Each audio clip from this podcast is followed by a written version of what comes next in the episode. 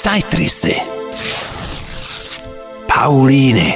Und am Himmel tanzten silberne Vampire. Ein Ausflug in die Vergangenheit basierend auf Erinnerungen. Aufgezeichnet im November 2022 von Beat Hofer, alias Tonquelle von Tonquelle Hofer. Es war circa Mitte der 1960er Jahre, als ich oft bei meiner Großmutter väterlicherseits in den Ferien weilte. Unvergessliche und glückliche Tage, inmitten von Hühnern, Kühen, Schweinen, Pferden, Katzen, Hunden, mächtigen Bergen von Zuckerrüben, dem Geruch von geschnittenem Gras und dem Duft von frisch aufgebrühtem Kaffee in der Küche, die ich immer als Großmutters Reich betrachtete. Pauline war also meine Großmutter. Den Großvater Ernst, ebenfalls auf dem Cover dieses Zeitrisses festgehalten, habe ich verpasst. Er hatte bereits vor meiner Ankunft auf diesem Planeten denselben mit himmlischem Ziel verlassen. Das Bild von Pauline und ihrem Gatten ist offenbar das Hochzeitsfoto von 1920. Die Braut übrigens nicht in weiß, sondern in schwarz im Sonntagskleid aus feinem Stoff, auch Sonntagsstaat genannt. Das war aus rein praktischen Gründen.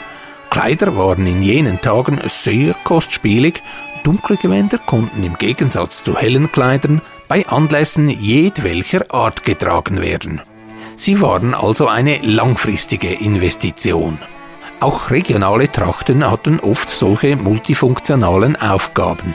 Bräute in Weiß gab es damals nur in der gehobenen Gesellschaft, die sich das auch leisten konnte.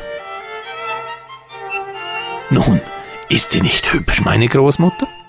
Sie sah, als ich sie kennenlernte, natürlich nicht mehr so jugendlich aus. Ihre Gesichtszüge waren aber exakt dieselben geblieben.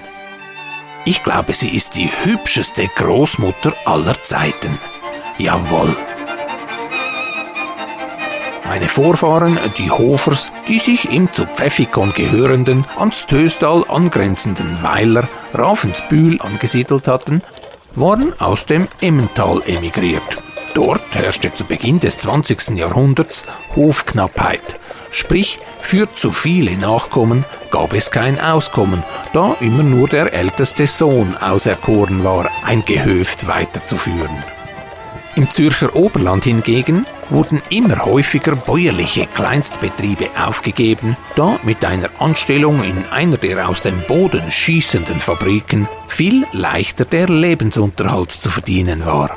Umtriebige Händler vermittelten dann solche Heimatli an Bauern, die auf der Suche nach eigenem Grund und Boden waren. Nun, Anfangs der 1920er Jahre übersiedelten die Großeltern ins Zürcher Oberland. Mit ihnen auch Gottlieb, der Bruder von Ernst, und eine Schwester, die in eine ansässige Bauernfamilie in Ravensbühl einheiratete.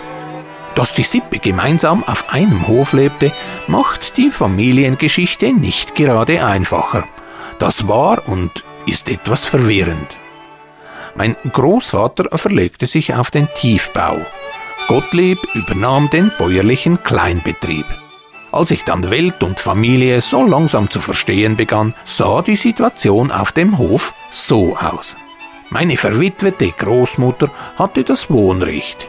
Mein Vater, die zwei Schwestern und die beiden Brüder hatten geheiratet und waren fortgezogen. Der Hof wurde von Witwer Gottlieb respektive seinem Sohn Edi bewirtschaftet, während ein weiterer seiner Nachkommen, Willi, ein regional bekanntes Original mit Kaiser Wilhelm Schnauzer, er war Störmetzger und Maschinist, beglückte Kinder mit Süßigkeiten und übte Talerschwingen mit ihnen, ebenfalls dort wohnte. Mein Vater hatte das kleine Tiefbaugeschäft weitergeführt wohingegen sein einer Cousin, der ebenfalls Fritz hieß, in eine Bäckersfamilie circa vier Hügel weiter einheiratete. Ja, also das mit Fritz und Fritz ist nicht ganz einfach zu verstehen. Das führte immer wieder mal zu verwirrenden Situationen. Wohl aus diesem Grund bekam Vaters Cousin irgendwann den Spitznamen Fige verpasst. Wir Kinder liebten die Zeit auf dem Bauernhof. Das Leben dort war ungeheuer spannend. Nur schon die 50 Meter bis zum Hühnerstall waren ein einziges Abenteuer. Stundenlang konnte man auch in der Scheune im Heustock herumtoben. Immer an meiner Seite natürlich der Sennenhund Rigo, der offenbar die Funktion hatte, auf drei Käsehochs aufzupassen. In einem etwas abseits stehenden, mit roter Farbe bemaltem Haus, das viel mehr nach Norwegen als ins Zürcher Oberland passte, wohnte eine unheimliche Frau. Eine Hexe wurde gemunkelt, die manchmal mit einem Gewehr aus einem der Fenster schoss. Ein Anschlag auf zum draußen zum Trocknen aufgehängte Wäsche sei auch einmal verübt worden. Jemand hätte die nassen Hemdsärmel miteinander verknüpft, woraufhin sich diese Knoten nicht mehr auflösen ließen. Die Schuld wurde, wie könnte es anders sein, der mysteriösen Nachbarin in die Schuhe geschoben und den Kindern wurde immer wieder aufs Neue eingeschärft, geht nicht in die Nähe des Hexenhauses. Tja, die wahren Gründe dafür, weshalb die alleine wohnende Frau wirklich aus der winzigen Dorfgemeinschaft ausgegrenzt wurde, konnte ich nicht in Erfahrung bringen. Aber offenbar waren Aberglaube und Hexerei noch verbreitet bis in die 1960er Jahre. Auf dem Hof gab es neben den paar Kühen auch Arbeitspferde.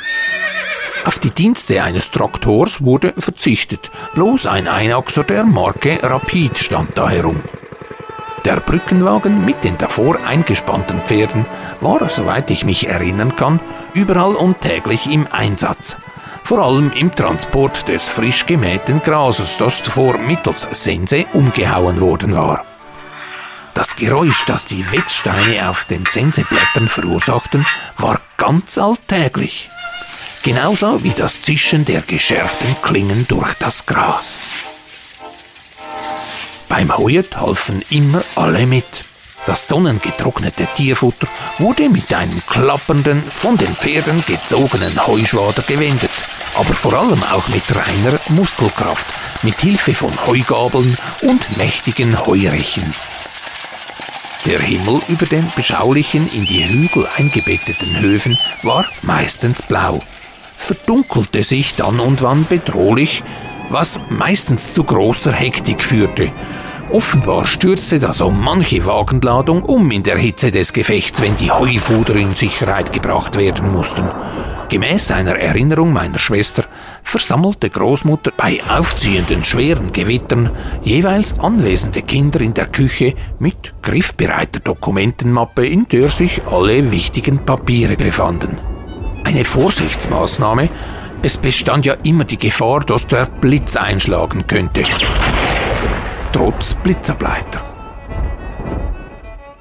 Pauline war für alle die unumstrittene Heldin, auch für meine Geschwister und Cousinen und Cousins. Es ließ sich viel lernen bei ihr, vom fundierten Kräuterwissen bis hin zu dem leckeren Essen, das sie auf dem holzbefeuerten Herd in gusseisernen Pfannen herstellte und auf die Teller zauberte.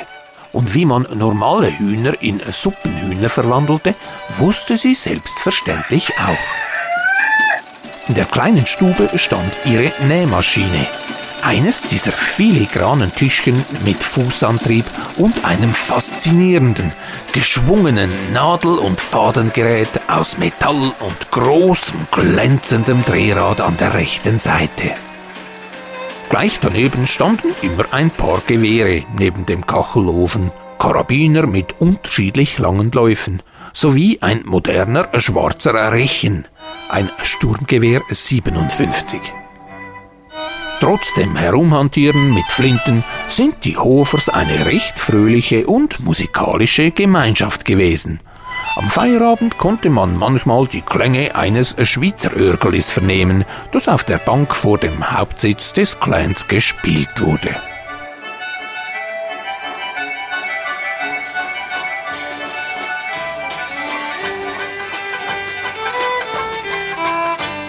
Diese frühe Zeit meiner Kindheit verbinde ich auch mit Fahrzeugen. Sozusagen also auch eine Geschichte der Mobilität. Mein Vater wechselte irgendwann vom Zweirad auf Vierräder. Sein erster Wagen war ein DKW. Himmelblau, der sehr zum Unmut meiner Mutter schon bald zum Lieferwagen umfunktioniert wurde.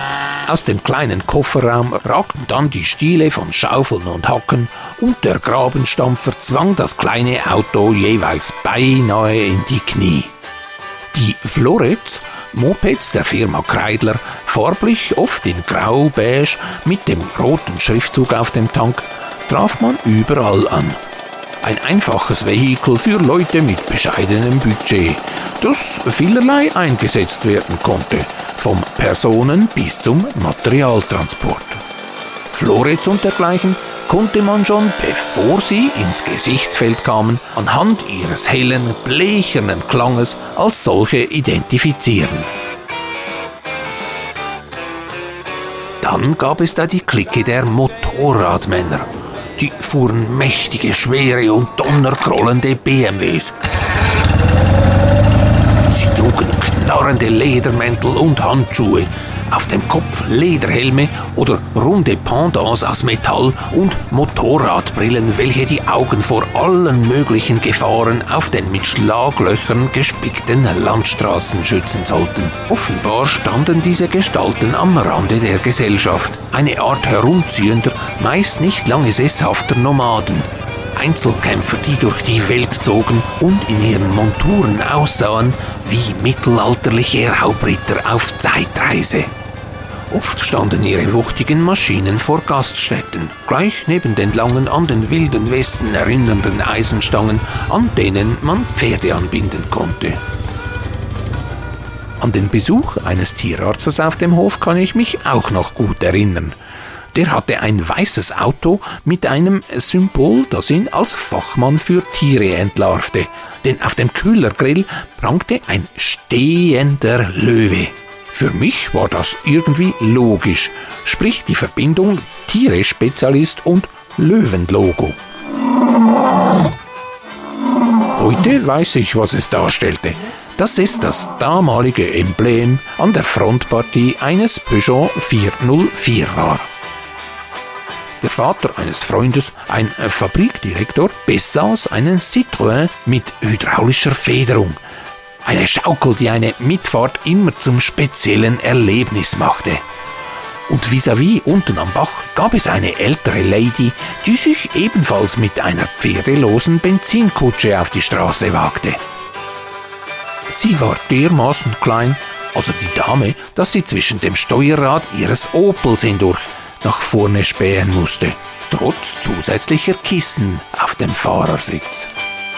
Von weitem sah das so aus, als käme da ein führerloses Automobil angebraust. Es hieß dann immer, Achtung, zur Seite, Frau Schurter kommt. Bei mir zu Hause, das bekannte Dorf, in dem der Dichter Jakob Stutz seine Jugend verbracht hatte, tickten die Uhren irgendwie schneller als auf dem Bauernhof in Ravensbühl. Nicht viel schneller, aber immerhin ein wenig. An der langen, schnurgeraden Straße, an der wir wohnten, tauchten regelmäßig Fahrzeuge auf, die bei trockenem Wetter Staubfahnen hinter sich herzogen. Sicher alle fünf bis zehn Minuten eines. Darunter auch qualmende, schnaubende, hustende und unter ihrer Ladung ächzende und langsam vorwärts kriechende Lastwagen, die mit ihren langen Nasen an Krokodile erinnerten. Entlang der Straße saßen immer Vögel auf den Drähten der Telefonfreileitung und am Himmel flogen silberne Vampire, die sich jeweils mit einem hellen, markanten Pfeifen ankündigten. Sie tauchten aus den Wolken auf, allein, aber auch zu zweit oder in noch größerer Zahl. Sie glänzten in der Sonne und strebten immer gegen Westen zu, um dann in Dübendorf zu landen, wo sie von Fiege, der dort arbeitete, in Empfang genommen wurden. Die aus Sperrholz und Silberfarbe gefertigten Vampire mit ihrem Doppelleitwerk waren militärisches Fluggerät. Die todesmutigen Piloten in diesen silbernen Jets waren für uns Kinder Helden der Lüfte. Ja, es war eine Epoche von Helden und Heldinnen. Und Großmutter Pauline war auch eines dieser Idole. Sie war eine äußerst liebenswerte und bodenständige Heldin.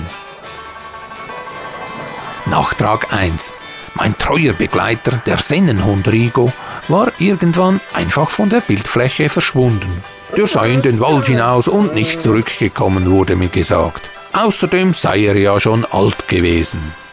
Seltsam. Äußerst seltsam kam mir das vor. Nachtrag 2. Die silbernen Vampire und ihre Nachfolger, die Venoms, beide Fluggeräte sind den Reißbrettern der britischen De Havilland Aircraft Company entsprungen, kann man im Fliegerflapp-Museum in Dübendorf bestaunen. Nachtrag 3.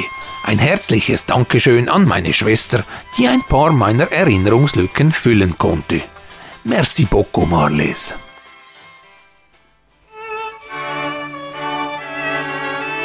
Pauline Hofer-Mumenthaler starb 1993 im Alter von 93 Jahren im Städtchen Zug, wo sie ihren Lebensabend bei Tante Martali verbringen durfte.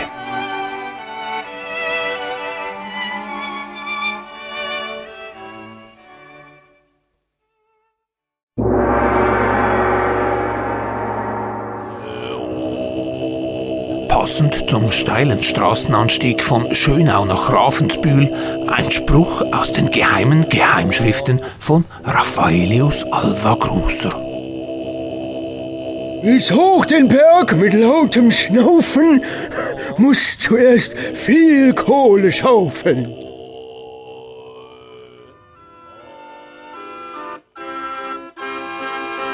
Noch bis zum 11. Dezember 2022. Weihnachtszirkuszauber in der Gärtnerei Waffenschmidt in Russikon. Montags jeweils geschlossen. Merliland Weihnachtsfloristik, Würste und Glühwein, Blumenmeer mit Weihnachtssternen, Karussell, Schokolade gießen, Grittibands und Schlangenbrot backen, Kerzen ziehen und täglich Shows von Varieté Pavé um 14.45 Uhr und 16.30 Uhr. Infos bei waffenschmidt.ch und varieté-pavé.ch. Hat es euch gefallen? Backwaren und die weltbesten Eclairs gibt's übrigens gleich auf dem Gelände bei meinem Co-Cousin, dem Erika Beck. Zeitrisse. Pauline.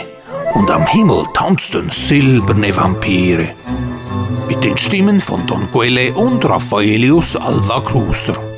Die Zeitrisse findet man bei Spotify, Apple Podcasts, dieser YouTube, tonquellehofer.ch, aber auch in den Archiven von podcast.de und Let'scast FM.